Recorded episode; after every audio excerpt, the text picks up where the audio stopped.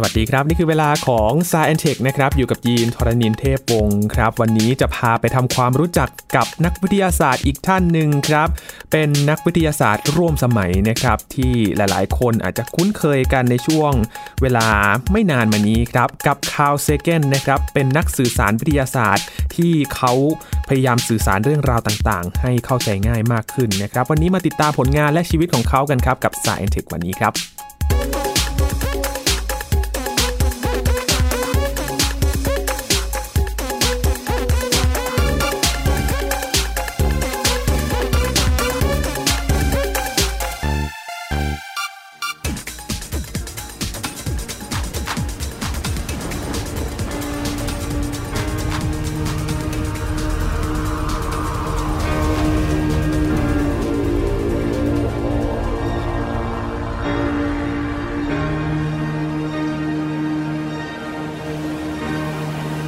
The cosmos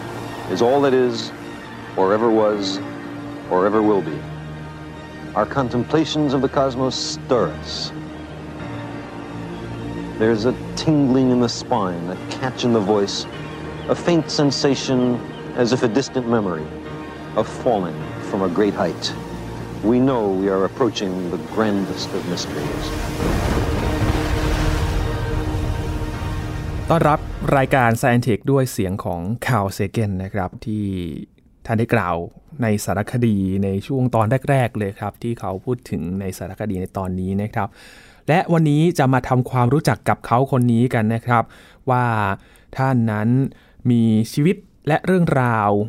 เกี่ยวกับการศึกษาด้านวิทยาศาสตร์อย่างไรบ้างอยู่กับอาจารย์บัญชาธนบุญสมบัติด้วยนะครับสวัสดีครับอาจารย์ครับสวัสดีครับยีนครับสวัสดีครับท่านผู้ฟังครับอาจารย์ครับCarl Saganนี้ถือว่าเป็นต้นแบบของนักสื่อสารวิทยาศาสตร์เลยนะครับอาจารย์ครับคือต้องเรียกว่าอย่างนี้นะถ้าเป็นคนรุ่นผมหรือหลังผมมาสักไม่มากนักนี่นะครับ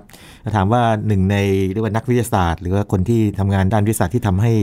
วิทยาศาสตร์เป็นเรื่องสนุกน่าสนใจแล้วก็น่าทึ่งหรือว่าแม้แต่ถึงขนาดโรแมนติกเนี่ยโรแมนติกด้วยนะครับโรแมนติกด้วยเดี๋ยวเล่าให้ฟังว่าเป็นยังไงชื่อแรกหรือที่น่าจะพูดขึ้นมาคือCarl Saganนี่แหละนะครับลองถามอาจารย์โก้ก็ได้เนาะซึ่งอยู่ในรายการเพราะว่าก่อนหน้านี้เราก็เคยคุยกันถึงผลงานของเขานะครับนั่นก็คือปฏิทินจักรวาลใช่ๆอาจารย์โก้คงเล่าให้ท่านผู้ฟังฟังไปแล้วเนาะนะครับหรือถามอาจารย์นำชัยชีววิวัฒน์นะซึ่งเป็นนักสื่อสารวิทยาศาสตร์คนสำคัญของยุคนี้นะฮะหรือว่าอีกหลายคนอย่างแทนไทยต่างๆเนี่ยCarl Saganนั่นเลยนะครับCarl Saganนั่นเลยนะครับแล้วก็เขาจะทำงานหลายอย่างนะครับเป็นนักดาราศาสตร์เป็นนักสื่อสารวิทยาศาสตร์แล้วก็ผลงานเมื่อกี้ที่เป็นเสียงที่ในช่วงแรกที่เป็นเสียงเพลงขึ้นมานี่นะครับที่เขาพูดนี่นะครับถ้าแปลมาคือจักรวาลคือทุกสิ่งทุกอย่างเคยเป็นเช่นนั้นและจะเป็นเช่นนั้นตลอดไปก็มาจากสารคดีวิทยาศาสตร์ในโทรทัศน์ชื่อ Cosmos นะครับ Cosmos นี่แปลว่าจักรวาลถ้าแปลเป็นจักรวาลความจริงเนี่ยหลายคนคงงงว่าเอ๊ะ Cosmos กับ Universe มันต่างกันไง Universe นี่จะแปลกันว่าเอกภพ Uni 1ไง Universe เอกภพแต่ Cosmos นี่ถ้าในความหมายหนึ่งซึ่งเป็นนิยามที่ผมค่อนข้างชอบเพราะว่ารู้สึกว่ามันทำให้เห็นชัดเจนคือ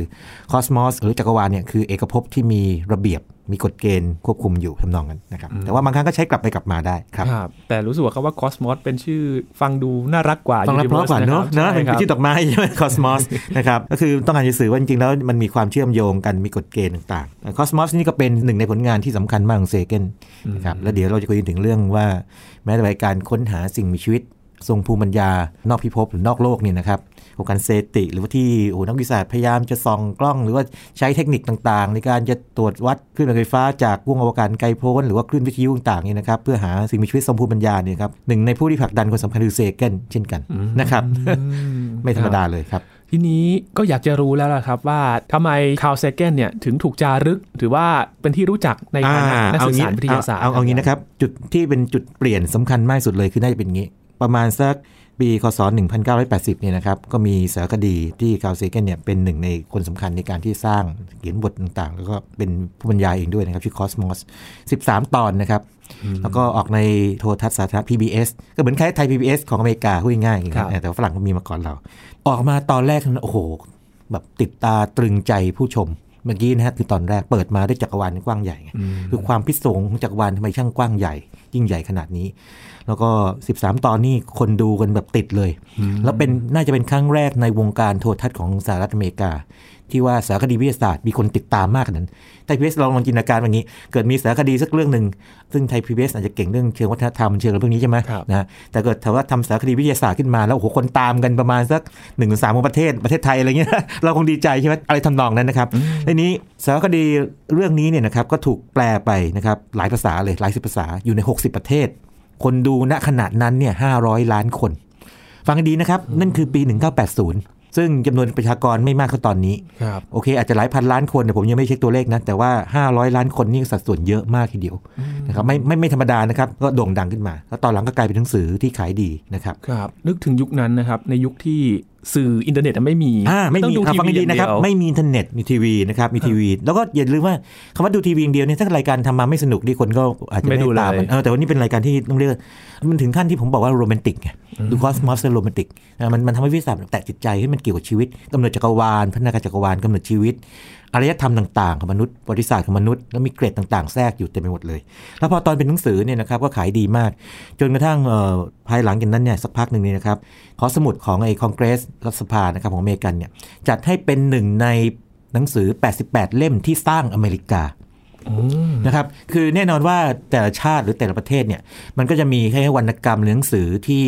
คล้ายๆว่าเป็นความภาคภูมิใจอย่างสมมติว่าเราพูดของเราอาจจะพูดถึงพระไพมณีอะไรใช่ไหมสมมติว่าวรรณกรรมของเราใช่ไหมหรือหนังสือแผ่นดินอะไรอย่างเงี้ยนึกภาพไหมถ้าเป็นวรรณกรรมของเราแต่ถ้าเกิดพูดหนังสือวิทยาศาสตร์นี่เราจะต้องเถียงกันหน่อยว่าเล่มไหนลองคำนองกันนะครับแต่ว่าในบรรดาหนังสือเนี่ยมันก็จะมีพวกหนังสือของออกเป็นนิยายเป็นหนังสือเชิงการเมืองประวัติศาสตร์ต่างๆพวกนี้นะฮะแต่นี่คือหนังสือวิทยาศาสตร์ที่สร้างอเมริกาขึ้นมา88เล่มที่Library of Congress เขาสแตมป์ให้นะครับเพราะฉะนั้นนี่คือหนึ่งในผลงานที่ทำให้ Carl Sagan เนี่ยเรียกว่าโด่งดังยิ่งใหญ่นะครับครับโอ้โหนับถือเลยนะครับเริ่มเห็นแล้วใช่ไหมครับว่าเขานั่นไงครับทีนี้ย้อนไปดูเรื่องราวชีวิตของเขากันในวัยเด็กเป็นอย่างนี้ Carl Sagan เนี่ยเกิดที่นิวยอร์กนะครับเป็นนิวยอร์ก1934ครอบครัวเป็นยิวคุณแม่ก็อยู่ที่นิวยอร์กแต่ว่าก็เชื้อสายยิวนะพ่อเนี่ยอพยพมาจากทางแถบยุโรปนะครับซึ่งปัจจุบันคือยูเครนนะครับมาอยู่วัยเด็กนี่ใช้แววตั้งแต่เด็กเลยครับประมาณ5ขวบเนี่ยเข้าใจว่าครอบครัวคุณพ่อแม่ได้ฉลาดเนาะให้บัตรเข้าห้องสมุดสาธารณะไปกับลูกตอน 5-6 ขวบนะครับเขาเซเกนตอนนั้นก็สงสัยไงก็สงสัยหลายเรื่องแต่ว่าเรื่องที่ติดใจเขามากเลยคือตอนกลางคืนเนี่ยตอนนั้นเนี่ยแสงไฟมันคงยังไม่เยอะมากเนาะฟ้ามันจะมืดแล้วก็ดวงดาวมันพร่างพราวมันเลยสิ่งเกิดขึ้นคือเขาสงสัยดาวมันคืออะไรไปถามใครก็ไม่มีใครตอบได้จุดสว่างเนี่ยก็ไปที่ห้องสมุดสาธารณะนี่ครับแล้วไปถามบรรณารักษ์บอกอยากจะได้หนังสือเกี่ยวกับพวกดาวเงี้ยดาวศาสตร์เด็กๆอ่ะก็เอาอ่านเล่มนึงมาโอ้จริงๆแล้วเนี่ยดวงอาทิตย์ของเราเนี่ยก็คือดวงดาวเหมือนกับท้องฟ้าแหละแต่มันอยู่ใกล้มันเลยดูแบบดวงใหญ่แล้วก็ร้อนส่วนดวงดาวทั้งหลายที่เราเห็นจุดๆเนี่ยก็คือดวงอาทิตย์ที่อยู่ไกลแสนไกลออกไปแล้วเชื่อมั้ยครับเด็กวัย5ขวบพอฟังคำพูดแค่นี้เราฟังอาจจะเฉยๆนะแต่ว่าจินตนาการแบบนี้ไงวะเฮ้ยดาวก็คือดวงอาทิตย์อยู่ไกลก็แสดงว่าจักรวาลหรือว่าไอ้แบบพื้นที่ของไอ้สิ่งที่เราเห็นในท้องฟ้ามันใหญ่มากนะถึงขนาดเห็นดวงอาทิตย์ซึ่งเราปกติเห็นมันดวงพอสมควรนี่นะกลายเป็นจุดเฉยๆอย่างนั้นแบบจินตนาการถึงขนาดนั้นเลยนี่คือทำให้เขารักดาราศาสตร์ขึ้นมาในวัยห้าขวบความจริงอันนี้เนี่ยผมมานึกถึงตอนนี้ไอน์สไตน์ตอน5ขวบเหมือนกันเนี่ยนะครับได้รับเข็มทิศคืออย่างนี้ไอน์สไตน์ตอนป่วยถ้าใครเคยฟังประวัติกันนะป่วยคุณพ่อก็จะเรียกว่าทำให้ลูกอยากจะเพลิดเพลินไปกับอื่นๆนะแบบเบี่ยงประเด็นไงไม่ให้หมกมุ่นกับความเจ็บป่วยมอบเข็มทิศให้ซื้อเข็มทิศมาให้ไอน์สไตน์แบบดูเข็มทิศอย่างเราดูเข็มทิศแล้วก็เข็มทิศชี้ทิศเหนือก็จบแล้วก็อาจจะไม่เหล็กมันดูดมันใช่ไหมแต่ไอน์สไตน์เห็นเข็มทิศแล้วเนี่ยไอน์สไตน์บอกสงสัยทำไมเข็มทิศถึงชี้ทิศเหนือตลอดเวลามันมีพลังอะไรบางอย่างที่มองไม่เห็นนี่อย่าประมาทเรียกว่าพลังเรียกว่าจินตนาการหรือความฉงนนะครับวันเดอร์ของเด็กหรือว่าคนวัย5ขวบเป็นอันขาดนะครับตอนผมอ่านบทคาร์ลเซแกนแล้วนึกถึงไอน์สไตน์เป็นกันเลยนะครับ5ขวบเป็นกันครับนี่คือจุดเริ่มต้นแล้วก็ต่อมาก็พอโตขึ้นมาเนี่ยนะครับปรากฏว่าอย่างนี้พอปีประมาณ1939ก็ตั้ง5ขวบเหมือนกันคุณพ่อคุณแม่ก็พาไปเรียกนิวยอร์กเวิลด์แฟร์แล้วนิวยอร์กแฟร์นี่เป็นอย่างนี้เป็นอเมริกาในอนาคตโลกอนาคตไงเขาก็จะมีคล้ายๆกับฉากจำลองว่าในอนาคตนะอเมริกาจะมีความก้าวหน้าต่างๆทางเทคโนโลยีถนนทางมีไฮเวย์มีเรียกว่าการสื่อสารต่างๆหรือคุณพูดไปเนี่ยนะครับคือปัจจุบันเนี่ยเราอาจจะมองเป็นเรื่องธรรมดาพูดไปปั๊บนี่ปรากฏว่าบนหน้าจอเนี่ยมันเป็นแบบคลื่นเสียงยิกๆอย่างนี้ได้Carl Saganก็แบบสงสัยเฮ้ยคำจะไม่เสียงกลายเป็นแบบตัวภาพอะไรอย่างนี้ออกมาได้เงี้ยแบบมันมหัศจรรย์สำหรับเด็กวัยนั้นแล้วก็ด้วยความที่พอโตขึ้นไปนิดนึงอายุประมาณ 12-13 เนี่ยนะครับอ่านนิยายวิทยาศาสตร์ซึ่งมันก็เกี่ยวกับเรื่องของพวกสิ่งมีชีวิตนอกพิภพใช่ไหมครับอวกาศอะไรต่างนี่แหละครับ นำมาซึ่งพื้นฐานของนักดาราศาสตร์หรือนักสื่อสารวิทยาศาสตร์คนสำคัญนะครับมีพื้นฐานดีอันนี้สำคัญมากนะครับคุณพ่อคุณแม่ถ้าเกิดฟังอยู่มีลูกๆหรือมีหลานๆอะไรนะการที่ให้เด็กเห็นในสิ่งที่สร้างสรรค์เนี่ยนะครับดีงามเนี่ยนะครับถึงแม้ว่าเราอาจจะมองเป็นเรื่องธรรมดาผู้ใหญ่เนี่ยนะครับแต่เด็กๆนี่เขาเกิดเขาฝังใจขึ้นมาเนี่ยโตขึ้นนี่เขาอาจจะทำสิ่งที่ยิ่งใหญ่ได้อันนี้เป็นแค่ตัวอย่างหนึ่งนะครับซึ่งไม่ใช่เป็นวิทยาศาสตร์นะเป็นศิลปะดนตรีกีฬาต่างได้หมดครับคือทั้งสองท่านอย่างCarl Saganเองไอน์สไตน์เองคุณพ่อคุณแม่เหมือนเบิกทางให้เขาเลยนะมีส่วนไอน์สไตน์นี่อาจจะไม่คุณพ่อคุณแม่ไอน์สไตน์นี่พอดีได้ครูดีนะครับสั้นนิดเดียวคือพอดีครอบครัวชาวยิวเนี่ยที่มีฐานะหน่อยเนี่ยจะมีวัฒนธรรมการที่เชิญคนยิวที่อาจจะยากจนหน่อยมากินข้าวในวันเสาร์อะไรอย่างนี้นะครับแล้วคนนี้ก็เรียนแพทย์ก็มาถึงก็หอบเอาหนังสือหน้าอ่านมานะครับอะไรอย่างนี้เป็นต้นนะครับเล่าไอน์สไตน์ฟังนะครับเราสอนคณิตศาสตร์ให้ไอน์สไตน์อะไรอย่างนี้เป็นต้นแต่ผมว่ามันส่วนหนึ่งคืออาจจะบางคนอาจจะหัวดีอยู่แล้วใช่แต่ว่าสิ่งแวดล้อมและคนที่เกี่ยวข้องเนี่ยมีส่วนสำคัญไม่น้อยไปกว่าเรื่องนั้นเลยครับใช่ครับนั่นคือพื้นฐานของเขาในวัยเด็กนะครับแล้วต่อมาก็เรียนฟิสิกส์เนาะรีโทเอกแล้วเน้นมาทางดาราศาสตร์นะครับก็คือมุ่งมั่นมาทางนี้เลยใช่ก็ตอนป.ตรีนี่ก็จบที่มหาวิทยาลัยชิคาโกนะครับป.ตรีจบฟิสิกส์นะครับแต่ว่าน่าทึ่งอย่างหนึ่งคืออย่างนี้เวลาพูดว่าจบฟิสิกส์เนี่ยแต่ว่าด้วยความที่น่าจะเป็นระบบการศึกษาของเขาเนี่ยเปิดโอกาสให้ทำงานในแลบอื่นด้วยเขาไปเรียกว่าทำงานกับพวกนักพันธุศาสตร์ต่างๆเพื่อศึกษากำเนิดชีวิตคือกำเนิดชีวิตเนี่ยมันต้องถอยไปว่าชีวิตนี่มันก็ต้องเกิดเป็นโลกแต่โลกเนี่ยมันก็เป็นมองแง่หนึ่งคือดาวเคราะห์ดวงหนึ่งดาวต่างๆมันเกี่ยวพันกับดาราศาสตร์อยู่ซึ่งอันนี้ก็เป็นอีกส่วนหนึ่งนะครับคือตัวงานของเขาเนี่ยเกี่ยวกับกำเนิดชีวิตนะครับซึ่งต่อมาเนี่ยเซแกนเนี่ยกลายเป็นมืออาชีพในแง่ของว่าทำงานแล้วเนี่ยก็จะเป็นหนึ่งในผู้สนับสนุนเรื่องเกี่ยวกับสิ่งมีชีวิตนอกโลกอย่างนี้เป็นต้นนะครับเห็นว่ามันจะมีพื้นฐานมาก่อนแล้วก็ต่อมาพอเริ่มจนมืออาชีพมีความรู้มากขึ้นมีเครือข่ายมากขึ้นเนี่ยก็ขยายผลงานออกไปนะครับครับพอเรียนจบในระดับที่สูงขึ้นเรื่อยๆเขากำหนดทิศทางของตัวเองยังไงบ้างครับอาจารย์อย่างนี้เลยครับชัดเจนมากเลยเซแกนเนี่ยตอนแรกก็ไม่รู้ว่านักดาราศาสตร์นี่แบบนึกว่าแบบดูดาวนี่มันก็คงเป็นการดูเล่นๆเนาะแต่พอมีอยู่ช่วงประมาณสักน่าจะประมาณม.ต้นถ้าเทียบกับเรานี่นะครับตามประวัติบอกว่าอย่างนี้บอกว่าพอเซแกนรู้ว่าจริงๆแล้วนักดาราศาสตร์เนี่ยเป็นอาชีพนะแล้วก็ทำเงินได้ด้วยคือมีคนจ้างถ้าเกิดคุณเป็นอาจารย์มหาวิทยาลัยอะไรเงี้ยนะฮะคุณเป็นนักวิจัยเนี่ยก็ดีนี่มุ่งมั่นเลยจะเป็นนักดาราศาสตร์นะครับแต่ตอนนั้นเนี่ยคงไม่ได้คิดว่าจะเป็นนักสื่อสารวิทยาศาสตร์แต่ว่าฉายแววเลยนะครับฉายแววคืออย่างนี้ตอนช่วงประมาณเรียนช่วงมัธยมเนี่ยนะครับมันมีการประกวดเรียงความซึ่งหัวข้อน่าทึ่งมากเลยยินจริงไทย PBS อาจจะลงจัดหัวข้อนี้นะบอกว่าหากมีสิ่งมีชีวิตทรงภูมิปัญญาจากนอกพิภพจากโลกอื่นเราชอบเรียกกันมนุษย์ต่างดาวนะครับมาเรียกว่าเยือนโลกหรือว่าเราได้มีโอกาสได้พบมนุษย์ได้พบเนี่ยจะเกิดอะไรขึ้นหลังจากนั้นแน่นอนว่าบางคนก็อาจจะมองกินกันแง่ร้ายใช่ไหมแง่ร้ายเฮ้ยมันคงมันยึดครองโลกทำลายโลกเหมือน ID4 ใช่ไหมทำลายโลกนี่แบบเหมือนกับหนังฮอลลีวูดหลายเรื่องใช่ไหมแต่บางเรื่องอาจจะแบบสร้างว่าดีเหมือน Star Trek อะไรอย่างนี้แต่Carl Saganด้วยความที่เป็นนักคิดแล้วก็เป็นคนที่มีทักษะในการใช้ภาษาดีปรากฏว่าเขาเขียนเรียงความออกมาได้ครอบคลุมแบบคือมองรอบด้านนึกภาพไหมคือเมื่อไหร่ก็ตามเรามองแง่ลบอย่างเดียวเนี่ยมันก็โอ้โหไม่มองแง่ร้ายน่ากลัวมองแง่บวกเดียวเฮ้ยมองแง่ดีเกินไปเปล่าถ้าเกิดว่าคุณมองสามารถมองทั้งบวกลบกลางๆมีหลายซีนาริโอเนี่ยฟังแล้วมันมีสมดุลดีนี่คือการคิดที่รอบคอบเรียงความเขาได้ที่หนึ่งเพราะฉะนั้นจริงๆแล้วเนี่ยถ้าถามผมเนี่ยเซแกนเนี่ยอย่างน้อยๆเนี่ยฉายแววความเป็นนักสื่อสารวิทยาศาสตร์ออกมาตั้งแต่ประมาณสมัยมัธยมปลายแล้วจากการที่เรียงความของเขาเนี่ยประกวดแล้วได้ที่1แต่ว่าเรื่องมันก็เกี่ยวกับเรื่องเกี่ยวกับว่าสิ่งมีชีวิตทรงภูมิปัญญานอกพิภพมาเยือนโลกหรือว่ามาเจอกันครับเพราะฉะนั้นเรื่องมันจะเป็นธีมเดียวกันเลยนะครับแล้วก็ทั้งชีวิตของเขาเนี่ยก็จะอุทิศให้กับเรื่องทำนองนี้ทั้งหมดเลยซึ่งจะผลักดันไปสู่โครงการต่างๆโดยเฉพาะทาง NASA หรือว่าโครงการอื่นนะครับที่เกี่ยวข้องกับอวกาศและดาราศาสตร์ครับโอ้โครงการที่เราคุ้นเคยกันมีอะไรบ้างครับอาจารย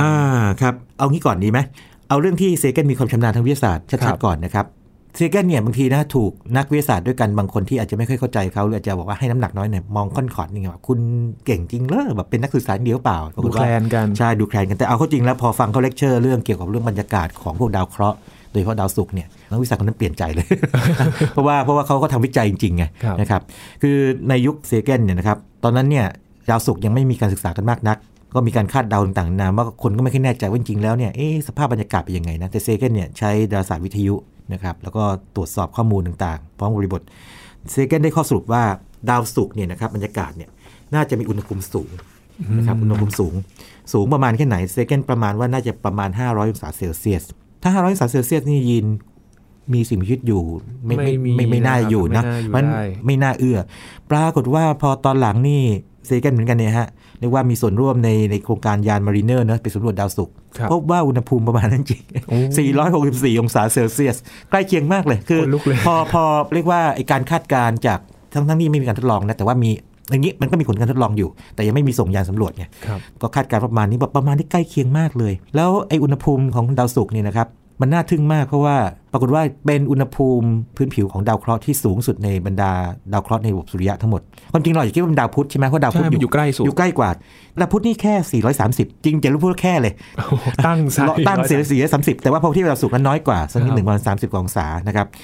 ดาวพุธอยู่ใกล้กว่าทำไมร้อนน้อยกว่าปรากฏว่าอย่างนี้ฮะดาวพุธไม่มีบรรยากาศแต่ดาวศุกร์มีบรรยากาศแล้วมันเกิดปรากฏการณ์เรือนกระจกแบบกูไม่กลับคืองี้ที่เราคุยเรื่องโลกร้อนตอนนี้เนี่ยนะครับเพราะว่าเป็นปรากฏการณ์เรือนกระจกใช่ไหมที่เกิดจากแก๊สเรือนกระจกเช่นคาร์บอนไดออกไซด์มีเทนน้ำอื่นเป็นต้นนะครับแล้วอุณหภูมิเฉลี่ยของบรรยากาศชั้นที่ติดผิวคือโทโพสเฟียร์นะเราเคยคุยบรรยากาศเนาะมันสูงขึ้นค่าเฉลี่ยมันสูงขึ้นเรื่อยๆถึงแม้ว่ามันจะสูงขึ้นบ้างลงบ้างเนี่ยนะครับในตามฤดูกาลเนี่ยแต่ว่าโดยเฉลี่ยมันสูงขึ้นเนี่ยแต่ว่าถ้าเกิดว่ามันไปแล้วมันบอกว่าไม่อยู่นิ่งๆแล้วมันไปแล้วมันแบบยิ่งเวลาผ่านไปมันยิ่งร้อนเรื่อยๆเลยนะครับเฉลี่ยอย่างเงี้ยเรียกว่ากูไม่กลับ runaway greenhouse effect นะครับก็ดาวศุกร์เกิดปรากฏการณ์แบบนั้นคือมีบรรยากาศอยู่แล้วก็น้ำที่เคยมีอยู่เชื่อกันว่าเคยมีอยู่เนี่ยก็สูญหายไปหมดแล้วก็เซเกนนี่ก็เป็นหนึ่งในคนแรกๆเลยที่ชี้ให้เห็นว่าเรื่องโลกร้อนอาจจะเกิดขึ้นได้หากว่าเรายังเรียกว่าชะล่าใจปล่อยให้เกิดปรากฏการณ์เรือนกระจกแบบชนิดกูไม่กลับนี้นะครับเพราะฉะนั้นเขาเป็นหนึ่งในคนแรกๆที่ตระหนักถึงเรื่องนี้แต่จริง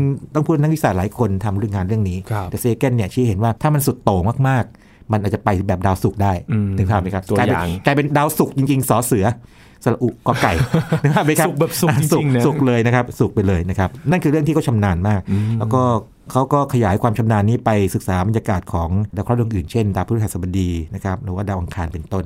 นะครับนั่นคือความชำนาญของเซแกนนะครับสุดยอดเลยนะครับเห็นว่าจริงการเป็นนักศึกษาวิทยาศาสตร์หรือว่าทำงานวิชาการเนี่ยอย่างน้อยมันต้องมีบางเรื่องที่คุณเก่งมากๆสักเรื่องหนึ่งนะครับหรือมากมากกว่าหนึ่งเรื่องยิ่งดีแล้วจริงแล้วเซแกนเนี่ยได้รับคำชมด้วยว่าจริงแล้วเป็นคนที่สามารถที่จะดึงเอาวิทยาการต่างๆโดยเฉพาะในทางวิทยาศาสตร์เนี่ยมาเชื่อมโยงกันเช่นอย่างนี้ว่าเราพูดถึงกำเนิดชีวิตเนี่ยคุณต้องเอาชีววิทยาเข้ามาแต่ชีวิตเนี่ยมันขึ้นอยู่กับพวกเคมีไงเป็นชีวโมเลกุลไงนึกออกไหมนั้นเคมีก็ต้องรู้ด้วยแล้วเซแกนนี่ก็เคยทำการทดลองด้วยนะครับเรื่องว่าไอ้เคมีทำนองนี้คือเขาเอาสารเคมีอย่างเช่นมีเทนเนาะแอมโมเนียน้ำนะครับแล้วก็ไฮโดรเจนซัลไฟด์นะครับผสมกันแล้วก็ฉายรังสี UV นะครับที่ความยาวขึ้นเยอะปรากฏว่าได้สารมาหลายอย่างแต่ว่าสารบางอย่างเนี่ยมันสำคัญเพราะอย่างเช่นกรดอะมิโนเงี้ยนะครับเป็นพื้นฐานชีวิตไงเพราะฉะนั้นก็เขาก็เป็นหนึ่งในคนที่เรียกว่าแรกๆที่บุกเบิกเรื่องของพวกชีววิทยาดาราศาสตร์นะครับและสิ่งที่สำคัญก็คือจะสื่อสารอย่างไรให้เข้าใจใช่เลยเซแกนจะมีวิธีเปรียบเทียบต่างๆนะครับแล้วก็เป็นคล้ายๆกวีไกลๆด้วยนะครับคือภาษาเขาเนี่ยสวยงามมากถ้าลองอ่าน Cosmos ฟัง Cosmos เนี่ยมันไม่ใช่ภาษาพูดแบบเล่าเหมือนบ้านๆไงเป็นภาษาที่มันมีความเป็นกวีนิพนธ์อยู่ฟังแล้วมันจะผมถึงบอกว่ามันมีความโรแมนติกแต่ว่าถ้าแบบถ้าภาษาอังกฤษอาจจะยากๆนิดนึงอาจจะฟังไม่แตกแต่ว่าฟังแตกเนี่ยโอ้โหเพราะมากนะครับเพราะฉะนั้นถ้าเวลาแปลหนังสืออะไรเนี่ยยากเพราะว่าเราจะต้องรักษาไอ้นอกจากความหมายแล้วนี่นะครับต้องรักษาระดับของภาษาคือให้มีความเป็นอย่างน้อยเกือบกวีนิพนธ์เหมือนที่เขียนด้วยนึกว่าไหมคือสับแสงเนี่ยสวยงามสลวยก็เหมือนนักเขียนที่เก่งๆที่แบบเอาสับสวยๆมาแล้วมันฟังมันจะนุ่มนวลหรือว่าเวลามีอารมณ์ที่มันแบบว่าปลุกเร้ามันก็ต้องเป็นแบบนั้นทำนองนั้นนะครับเข้าใจเลยครับว่าทำไมอาจารย์ถึงบอกว่าเขาเป็นโรแมนติกด้วยใช่ คือเข้าใจว่าอย่างนี้ไอ้การที่จะทำให้คนจำนวนหนึ่งเนี่ยสนใจเรื่องบางอย่างเนี่ยมันคงไม่ใช่คอนเทนต์เนาะมันต้องไปแตะจิตใจเขาและไอ้สิ่งที่แตะจิตใจเนี่ยส่วนใหญ่ก็เป็นเรื่องศิลปะทีนี้ถ้าเกิดว่าเป็นเรื่องของการสื่อสารเนี่ยมันก็เป็นเรื่องภาษานี่ก็ภาษาพูดภาษาเขียนนะครับเซแกนนี่จริงๆต้องพูดเรื่องอย่างนี้ด้วยนอกจากความรู้ดีเนี่ยนะครับ อันนี้คนอินเดียบอกนะบอกว่าเขาจะมีข้อได้เปรียบสองอย่างคือหน้าตาดีกับเสียงเพราะครับซึ่งสองอย่างหลังนี่ผมเทียบไม่ได้แน่นอนนะครับอาจารย์อะไรแบบนี้อันนี้แซวตัวเองหน่อยนะครับความรู้ก็จริงก็สู้อาจจะไม่ได้ในหลายเรื่องนะครั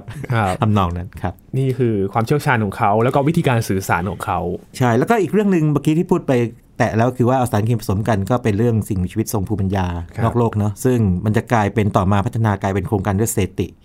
SETI เนี่ยอย่างเงี้ย SETI เนี่ยนะครับก็ S คือ search ก็คือค้นหา ET ตรงกลางเนี่ยพอพูดปั๊บพอพูด ET นี่ยีนนึกถึงอะไรไหมภาพยนตร์เหรอครับนะงั้นเกี่ยวกับอะไรอ๋อมนุษย์ต่างดาวใช่ไหม ET phone home นี่ว่าเรียกกลับบ้านแล้วอะไรอย่าโทรหากลับบ้านใช่ไหม search for extraterrestrial intelligence ก็คือค้นหาสิ่งมีชีวิตทรงภูมิปัญญาตัวสุดท้ายเนี่ยคือ intelligence ทรงภูมิปัญญาด้วยนอกพิภพคือต้องทรงภูมิปัญญาเพราะว่าถ้าจะสื่อสารกับใครเขาก็ต้องมีสติปัญญาพอสมควรอย่างน้อยไม่น้อยไปกว่าเราอย่าคุยกันเรื่องทำนองนี้นะครับเราต้องอาจจะด้อยกว่าเขาด้วยซ้ำไปนะครับแล้วก็พูดเรื่องนี้ปั๊บเนี่ยหลายคนจะบอกอุ้ยฟังนิยายวิทยาศาสตร์จังเลยแน่นอนแม้แต่นักวิทยาศาสตร์เองก็ต้องคิดว่าอย่างนั้นแต่เซเกนเนี่ยมีบารมีถึงขนาดไหนรู้ไหมยินมีบารมีถึงขนาดที่ว่าเขาไปกล่อมเอางี้ดีกว่านะใช้วาทศิลป์นะครับแล้วก็ความรู้ต่างๆนี่นะครับแล้วก็เครือข่ายต่างๆเนี่ยชักชวนเพื่อนๆนักวิทยาศาสตร์ทั้งหมด70คนให้ลงนามให้สนับสนุนโครงการนี้แล้วก็70คนนี่ไม่ธรรมดานะครับ70ในบรรดา70คนเนี่ยมีอยู่7คนได้รางวัลโนเบลไพรส์โอ้ ยินคิดว่าง่ายไหมครับที่จะไปแบบชักชวนนักวิทยาศาสตร์แบบคุณมาร่วมโครงการที่สนับสนุนการค้นหาสิ่งมีชีวิตทรงภูมิปัญญานักวิทยาศาสตร์เองบอกขืนเซ็นไปนี่เดี๋ยวจะถูกสาธารณชนเฉ่งหรือเปล่าอย่างเงี้ยมั้ยแต่ว่าไม่ธรรมดายิ่งกว่านั้นคือถ้าเกิดว่าเป็นระดับรางวัลโนเบลมาด้วยเนี่ยนะครับมันยิ่งแบบทำให้เสียงไอ้คอรหาหรือเสียงต่อต้านเนี่ยลดลงไปเยอะเลยโครงการนี้ก็เดินหน้าต่อจนถึงปัจจุบันว่างลองค้นเขาสถิติดูในเว็บดูนะ SETI นะครับเป็นเรื่องเป็นราวเลยมันไม่ใช่แค่ว่ารับคลื่นวิทยุจากต่างดาวหรือเราส่งอะไรออกไปนั่นเป็นการทดลองทางวิทยาศาสตร์ครับแล้วก็ที่เพื่อจะดูว่าเงื่อนไขในการเกิดชีวิตเป็นอย่างไรบ้างนะครับนี่เป็นต้นคือถ้ามองสมัยปัจจุบันเนี่ยก็คือว่ากว่าจะไปขายงานแล้วก็ถูกใจลูกค้าได้ใช่แล้วเรื่องพวกนี้นี่มันไม่ขายง่ายๆเนอะเพราะมันผลตอบแทนทางเศรษฐกิจมันก็ไม่เห็นชัดๆเนอะครับแล้วก็เป็นเรื่องที่เรียกว่าอย่างนี้มันดูไกลตัวแต่ว่าถ้ามองแบบ long term เนี่ยเซเกนเนี่ยเขาอยากจะสนับสนุนการที่มนุษย์เนี่ยวันนึงเนี่ยในสุดไปอยู่ในอวกาศผมไม่แน่ใจว่าจริงๆแล้วเนี่ยเขาคิดว่ายังไงอยู่แต่เขาอาจจะมีความเชื่อบางอย่างว่าโลกเนี่ยอาจจะถูกทำลายล้างด้วยการพุ่งชนของดาวเคราะห์อันนั้นคือฮอว์กิงนะครับแต่ผมยังไม่ได้ค้นเรื่องนี้แต่คิดว่าเขาน่าจะคิดทำนองนั้นแต่ว่าส่วนหนึ่งคือเขาสำนึกว่าการสูดอากาศเป็นเรื่องที่จำเป็นของมนุษย์ในการที่มนุษยชาติทั้งเผ่าพันธุ์จะอยู่ในระยะยาวนะครับเพราะฉะนั้นเรื่องนี้สำคัญเพราะฉะนั้นอย่างเซเกนเนี่ยนะครับเขาก็สนับสนุนมากเลยอย่างเช่นการส่งยานออกไปสำรวจระบบสุริยะใช่ไหมครับเช่นยานเพลเนียนะครับยานเพลเนีย10-11แล้วก็ยาน Voyager นะครับยานเพลเนียเนี่ยคือ1972 10เนี่ยครับก็เป็นยานสำรวจระบบสุริยะนะครับออกไปเนี่ยที่เกิดขึ้นคือเซเกนนี่ก็ขายไอเดียได้ว่าอย่างนี้บอกว่าเฮ้ยมันน่าจะมีสัญลักษณ์อะไรบางอย่างว่าเกิดมีสิ่งมีชีวิตทรงภูมิปัญญามาเจอยานนี้เข้าเขาจะรู้ว่ายานนี้มันคืออะไรใครสร้างแล้วก็มาจากไหนเขาก็ทำเป็นแผ่นเรียกเพลกนะครับบนแผ่นนี้นะครับก็จะมีเรียกว่าภาพลายเส้นง่ายๆที่แสดงรูปร่างของยานมีคนผู้ชายผู้หญิงอย่างคนเป็นตัวแทนมนุษย์รูปเปลือยนิดหนึ่งนะครับแล้วก็สัดส่วนเนี่ยก็เทียบได้กับยานเลยงั้นจะบอกขนาดได้แล้วก็มีบางอย่างที่หวังว่าถ้าเป็นสิ่งมีชีวิตทรงภูมิปัญญาจริงเนี่ยจะเข้าใจมันยินครับในบรรดาธาตุต่างๆทั้งหมดในเอกภพเนี่ยนะครับหรือจักรวาลเนี่ยตัวพื้นฐานที่สุดก็คือเบอร์หนึ่งหรือไฮโดรเจนนะครับมันมาพร้อมบิ๊กแบงไงนะครับเพราะฉะนั้นเชื่อกันว่าถ้าสิ่งมีชีวิตพัฒนาถึงระดับหนึ่งแล้วจนมีความรู้ทางวิทยาศาสตร์หรือความรู้ทางวิทยาการเกี่ยวกับโลกจักรวาลของเขาเองเนี่ยนะครับไฮโดรเจนนี่เลี่ยงไม่ได้อยู่แล้วนั่นก็จะมีเรียกว่าไฮโดรเจนตอนเปลี่ยนสถานะต่างๆแล้วก็มีแผนผังซึ่งแสดงระบบสุริยะของเรามีดวงอาทิตย์นะครับดาวเคราะห์แล้วก็มีลูกศรชี้มาว่ามาจากดาวเคราะห์ดวงที่3นะนึกออกมั้ยคือโลกนะชี้มาที่ยานนี้นะครับแล้วก็วิ่งผ่านดาวพฤหัสออกมาเลยอย่างนี้เป็นต้นหรือว่าเขาจะถอดรหัสออกยินต้นหรืออาจจะเป็นมนุษย์ในอนาคตไกลๆเกิดไปกู้ยานกลับมาได้ จะได้นี่ไงเหมือนไทม์แคปซูลไงนะครับแคปซูลเวลานะครับอะไรอย่างนี้เป็นต้นนะครับ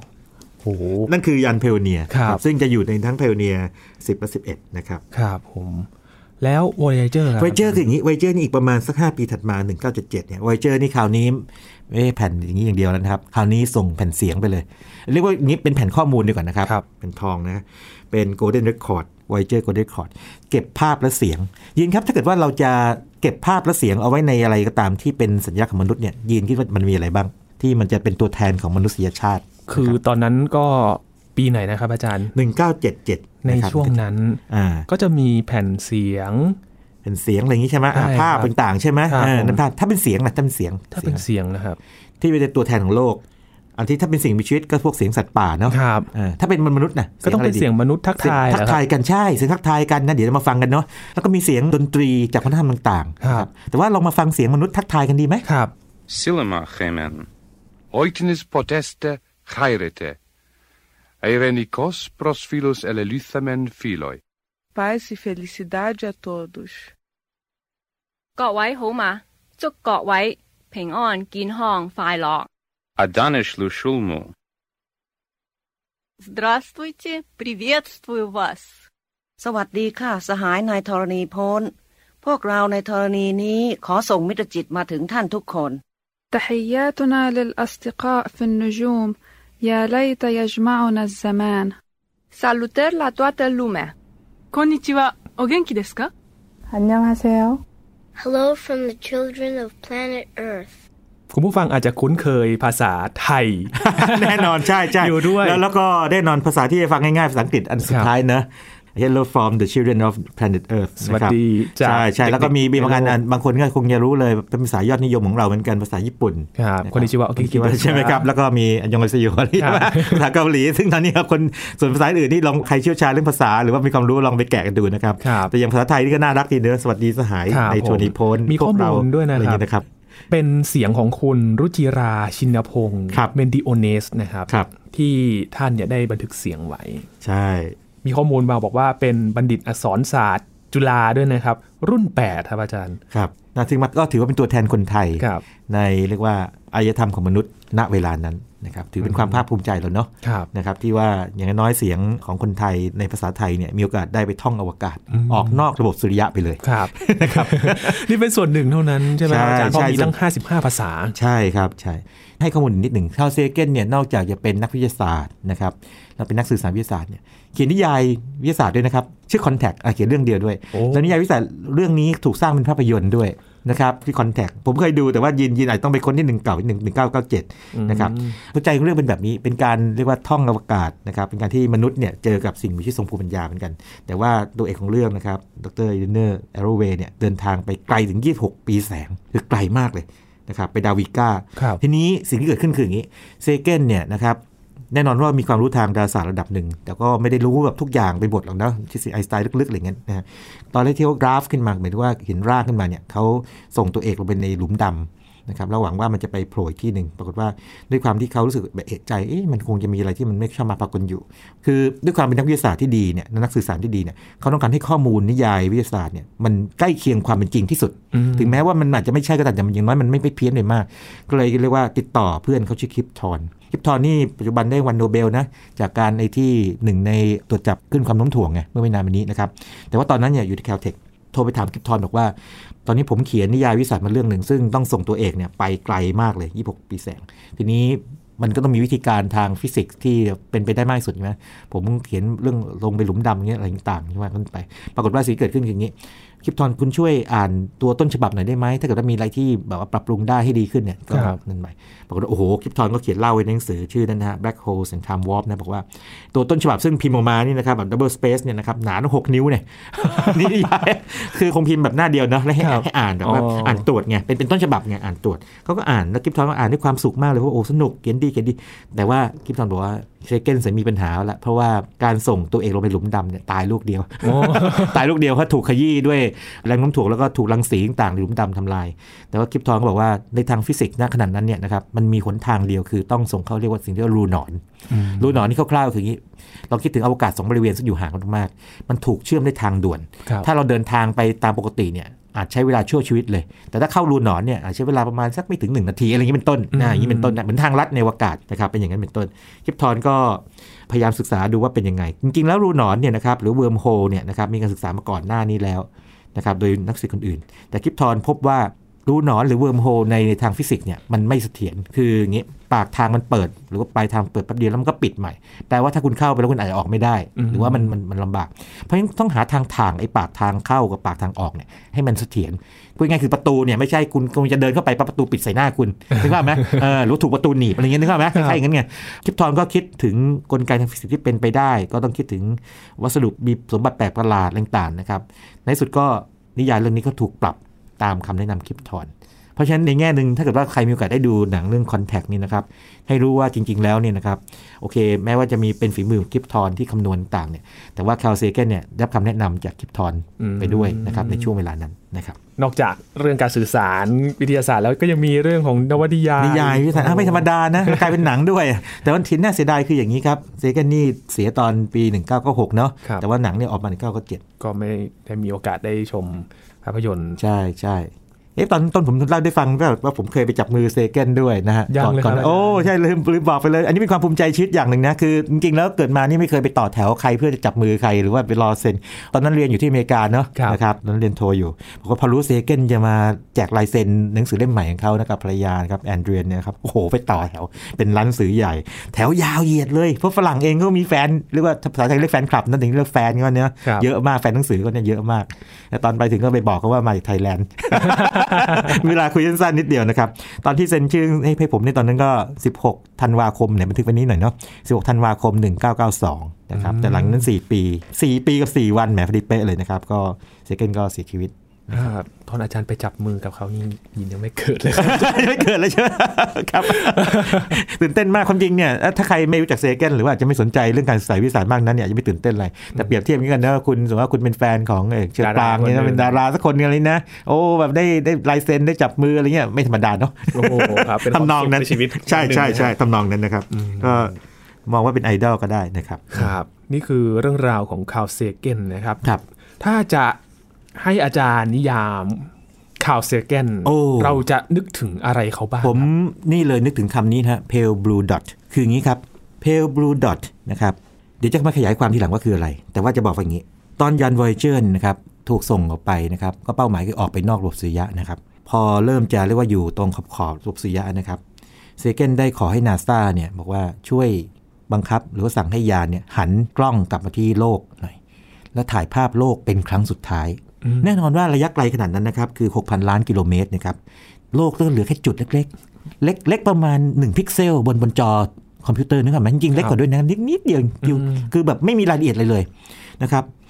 วันนั้นคือวันที่14กุมภาพันธ์1990นะครับครับสิ่งที่เกิดขึ้นคืออะไรภาพนั้นซึ่งจริงๆไม่มีรายละเอียดของโลกเนี่ยแต่เซเก้นบรรยายด้วยภาษาของกวีไงครับบอกว่าอย่างนี้ผมแปลเป็นภาษาไทยให้ฟังยาวนิดนึงนะครับแล้วเดี๋ยวจะเข้าใจเขาเลยนะครับลองมองที่จุดนั้นอีกครั้งจุดนั้นคือที่นี่คือบ้านคือพวกเราบนจุดนั้นคือทุกคนที่เรารักทุกคนที่เรารู้จักทุกคนที่เราได้เคยได้ยินชื่อมนุษย์ทุกคนที่เคยมีตัวตนอยู่จุดนี้เป็นที่รวมไว้ซึ่งความสุขสันต์และความทนทุกข์ศาสนาอุดมการณ์ลัทธิเศรษฐกิจที่เปี่ยมด้วยความเชื่อมั่นนับพันนักล่าและผู้ออกหาอาหารทุกคนเหล่าวีรบุรุษและคนขี้ขลาดทุกคนเหล่าผู้สร้างผู้ทำลายอารยธรรมทุกผู้ทุกนามเรากษัตริย์ทุกพระองค์และชาวนายากจนทุกคนคู่รักทุกคู่หนุ่มสาวทุกคู่พ่อแม่ทุกคนเด็กน้อยที่เปี่ยมด้วยความหวังนักประดิษฐ์และนักสำรวจครูอาจารย์ผู้สั่งสอนศีลธรรมทุกคนนักการเมืองสกปรกทุกคนซุปเปอร์สตาร์ทุกคนผู้นำสูงสุดทุกคนนักบุญคนบาปทุกผู้ทุกนามในประวัติศาสตร์ของเผ่าพันธุ์ของเราอาศัยอยู่ที่นี่บนฝุ่นผงชิ้นเล็กๆที่ลอยเคว้งคว้างท่ามกลางแสงอาทิตย์เพลบลูดอทคืออย่างนี้ครับโลกกลายเป็นแค่จุดเล็กๆจุดหนึ่งเมื่อมองจากอวกาศไกลโพ้นเป็นจุดสีฟ้าจางๆนะครับแล้วก็คาร์ล เซแกนก็จะมีอยู่ช่วงหนึ่งในเพลบลูดอทเนี่ยเขียนไว้อย่างนี้นะครับอันนี้ขอปิดท้ายนี้เลยนะครับโอ้ยกล่าวกันว่าดาราศาสตร์ทำให้เราอ่อนน้อมถ่อมตนบางทีอาจไม่มีการสาธิตใดๆที่ทำให้เราได้เห็นถึงความโง่เขลาของความคิดมนุษย์ได้ดีไปกว่าภาพถ่ายระยะไกลที่ทำให้เราได้เห็นโลกใบจิ๋วไวเล็กของเราสำหรับผมแล้วภาพนี้เน้นย้ำถึงความรับผิดชอบของเราที่จะปฏิบัติต่อกันอย่างถ้อยทีถ้อยอาศัยและปกป้องทนุถนอมจุดสีฟ้าจางๆนี้อันเป็นบ้านหลังเดียวที่เรารู้จักนั่นคือสรุปความคิดของเขาเลยครับอันนี้นั่นมากเพลบูดอทนี่ลองไปค้นดูนะครับอาจจะมีหลายสำนวนแปลนะครับแต่ผมพยายามจะถอดออกมาเมื่อกี้อาจจะพูดเพี้ยนๆไปบางอันนะฮะซึ่งอาจจะไม่ได้ไพเราะเท่ากับที่เซแกนเขียนในภาษาอังกฤษนะครับน่าทึ่งมากก็คือพูดง่ายๆเขามองว่าโลกเราเนี่ยก็เป็นแค่เรียกว่าส่วนหนึ่งของจักรวาลยิ่งใหญ่แล้วมนุษย์ก็อยู่ในโลกนะครับแต่ว่ามันมีความน่าทึ่งว่ามนุษย์เนี่ยสามารถที่จะมีสติปัญญาเนี่ยสามารถที่จะยังรู้จักรวาลในระดับเบื้องต้นได้นะครับแล้วก็ต้องรักกันไว้แล้วก็ปกป้องโลกนี้เอาไว้นะครับครับนี่คือเรื่องราวของคาร์ล เซแกนที่เรียกได้ว่าน่าทึ่งมากๆเลยนะครับกับ ผลงานแล้วก็เรื่องราวของเขานะครับทำให้เราได้รู้จักกับนักสื่อสารวิทยาศาสตร์รวมถึงสุดยอดนักวิทยาศาสตร์อีกท่านหนึ่งเป็นนักวิทยาศาสตร์ร่วมสมัยเลยนะครับอาจารย์ที่เราเนี่ยเพิ่งจะได้รู้จักเขาในช่วงเวลาไม่นานมานี้นี่เองนะครับวันนี้ขอบคุณอาจารย์บัญชามากๆเลยครับดีมากเลยครับนี่คือ Sci & Tech นะครับคุณผู้ฟังติดตามรายการก็ได้ที่ www.thaipbspodcast.com นะครับรวมถึงพอดคาสต์ช่องทางต่างๆที่คุณกำลังรับฟังอยู่ครับอัปเดตเรื่องราววิทยาศาสตร์เทคโนโลยีและนวัตกรรมกับเราได้ที่นี่ทุกที่ทุกเวลานะครับถ้าคุณผู้ฟังอยากรู้จักนักวิทยาศาสตร์ท่านไหนครับส่งมาบอกกับเราได้ที่แฟนเพจ Facebook Thai PBS Podcast นะครับเราจะนำเรื่องราวของนักวิทยาศาสตร์เหล่านี้ครับมาบอกเล่ากันใน Sci & Tech นะครับช่วงนี้ยีนทรณินเทพวงศ์พร้อมกับอาจารย์บัญชาธนบุญสมบัติลาไปก่อนนะครับสวัสดีครับ